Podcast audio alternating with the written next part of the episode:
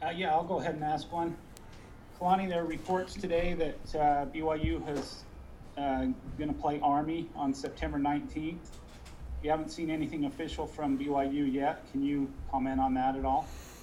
Uh, I know. I just know that Tom's working hard and, and uh, get our schedule, but um, until it's official, you know, there's not really much to report. So, I think uh, I think there's been a lot of um, talk about it. So we'll see what happens in the next little bit. But I'll just let Tom do his part, and I'm gonna do my mine, which is coach these guys up. You know, we had a couple good practices so far yesterday and today, so I'm really excited about scrimmage coming up on Sat on uh, Thursday.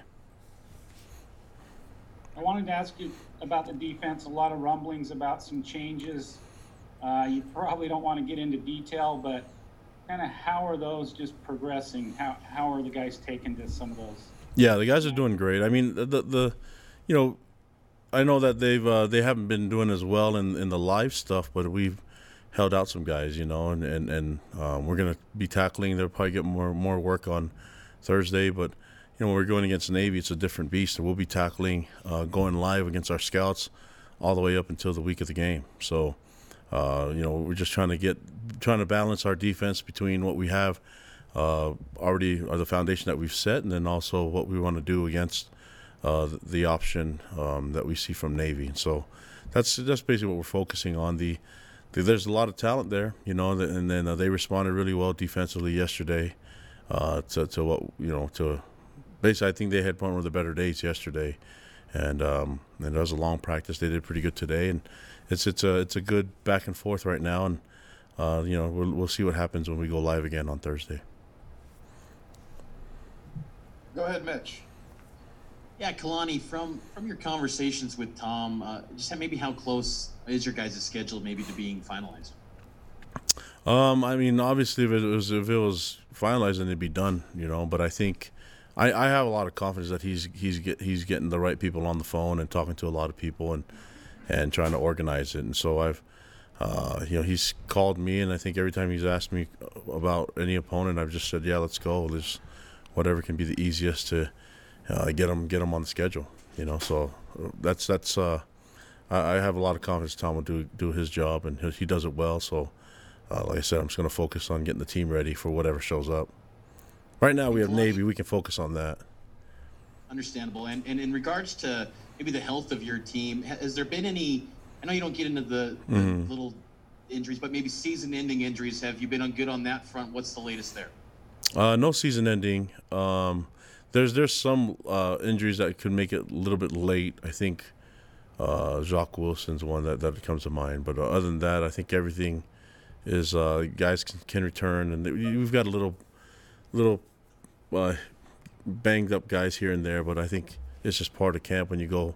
There's been a physical camp too. You know, we practiced. We've had a lot of practices, a lot of different sessions, and so um, you know we've had the guys here for a long time. It's it's, it's uh, we can start scaling back after this week. I think we start scaling back a little bit on the contact, but. Uh, like I said before, the defense will probably ramp it up a little bit more, uh, getting ready for the for the option.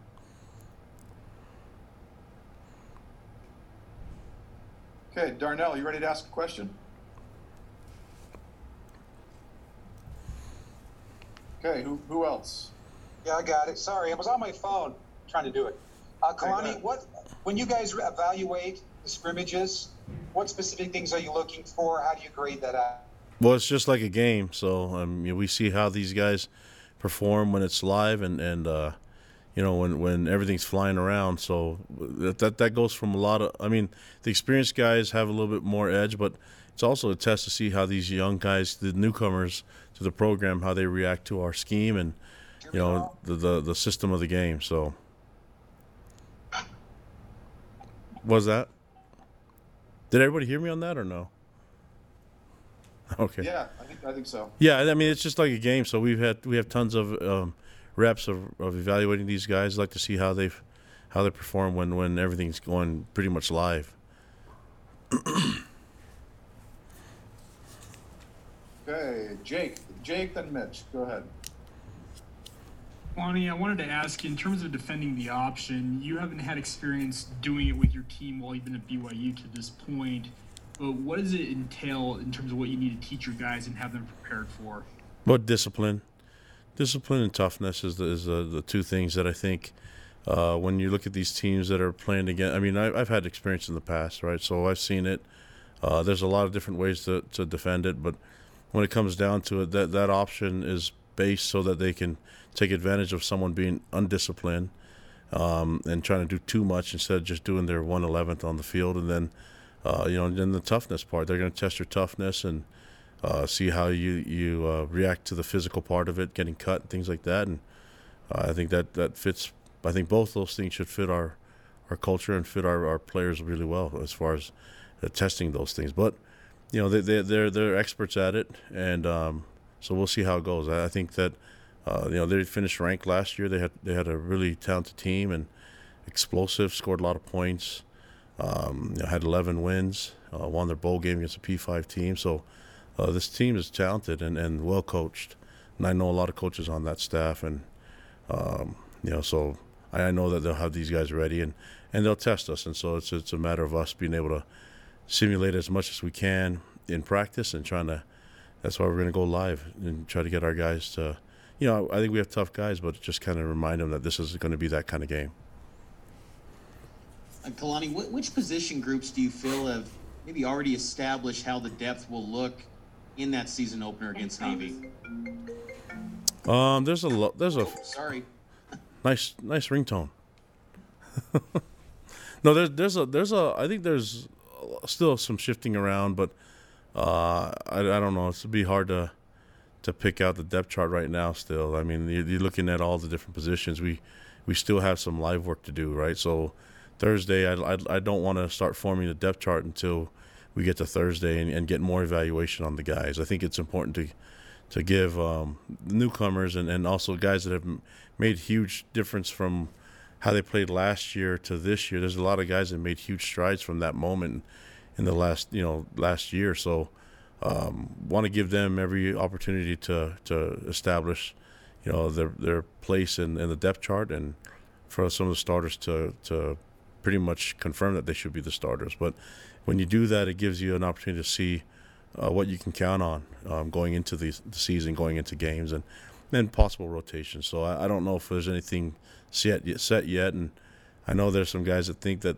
there's some things that are working out. A lot of that has to do with experience. When you're looking at Matt Bushman and Khyiris Tonga. I don't know who's going to beat those guys out, you know, but there's other players that are in a similar position. But there's a there's other guys that are, that are looking at getting the best 11 on offense or defense, and that depends on personnel groups. And right now is the time for them to make that mark and to, you know, show that, that we need to put them on the field.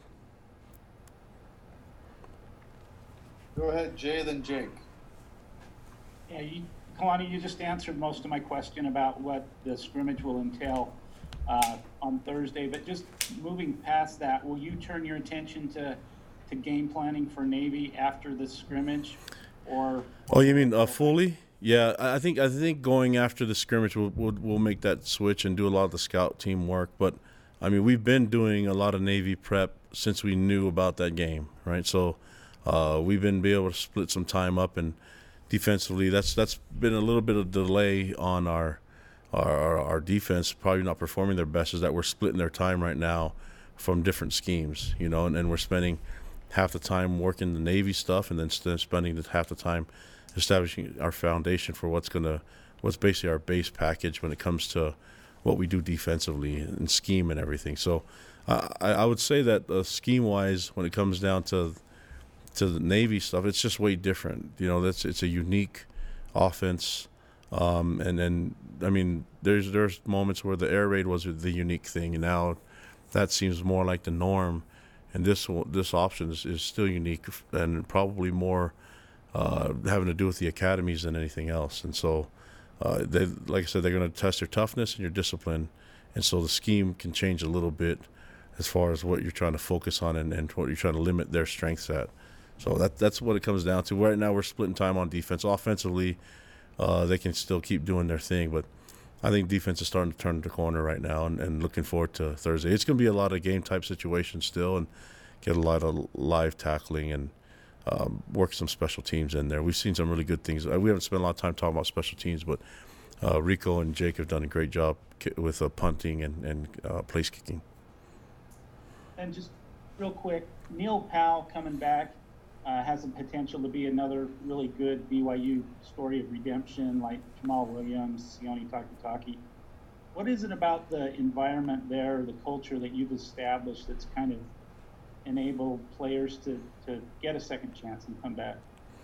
Well, I mean, the the culture is not what I've established. It's basically the, it's it's a reflection on what we have here established in the in school and the church. You know, it's it's about um, opportunities and also um, for, for, forgiveness. You know, and and uh, I think our whole gospel is built on the atonement, and and so I think it's really important that you don't uh, shame someone for making mistakes. Mistakes are what happens. What you do is you educate them and show them love, and then you show them a path to a path back to a good standing, you know, and, and uh, if you don't have a plan for them, then, then it's, I think it's really difficult for, for uh, young men and young women to, to function, you know, and uh, it's, a, just a better life, you know. So I think the most important part that we've done here is not, um, we, we address mistakes as part of life, part of the, the, game of football even, but I don't, you, you don't look at the, the, mistakes specifically you care for the person and then you um, show them a, a, a, path to come back and, and give them a lot of hope and a lot of energy and a lot of love and positivity so the biggest problem with, with young people nowadays is the shame the guilt that comes along with it and I think the more you can communicate and keep talking to people and let them know that that uh, there's there's a, a, good way to re- respond from this and Neil's a great story because he's a great young man from an awesome family and it would have been really sad if he had to go hide from the mistakes that he's made. Instead, he's owning up to them, doing a lot of service work, and trying to make the world a better place. And I've been really proud of him. Kalani, I wanted to ask you in past fall camps, we've talked about when you get three weeks in, we call them the dog days of fall camp. How is your team holding up in this fall camp as compared to previous ones? Um, it's still people are still getting banged up. I think I think the guys are a little bit more prepared because they're they're older. You know, there's a lot more. Uh, we have a lot more um, experience on the field and have been through camps, and so uh, I think they're feeling a lot more comfortable um, being being leaders. You know, and, and and we've had a lot of great feedback from the players as a head coach and the staff. I think it's important that we we allow them to just give us free uh, feedback and then and they feel free to give us their opinions. And then we kind of adjust what we need to do. But it's from everything from from what we eat to, you know, our schedule to everything. I, I think they feel a lot of empowerment in this program, and you know, I I think there's it comes with with. Uh, for me as, as a head coach, I have to be guiding these guys along the way. But if, if you want great leaders, you have to give them a chance to lead. And so I've seen that. And I just like having a veteran group. If, if we can keep this thing rolling where it's, uh, you know, we, we graduate guys, but that we keep bringing back some veterans that are willing to just take the ownership and leadership of the team, then that would be a good thing for us. Go ahead, Greg. Hey, Kalani, how, how would you describe uh, team building, if you will, uh, during COVID? Um, despite the challenges, did the guys still have the chance to kind of vibe together and, and, and off the field be a group again? Yeah, I think the the, the difficult part is um, we're not able to do a lot of stuff outside of facility, you know. But I think just having the guys after what we went through the quarantine and having everybody just stay away from the building.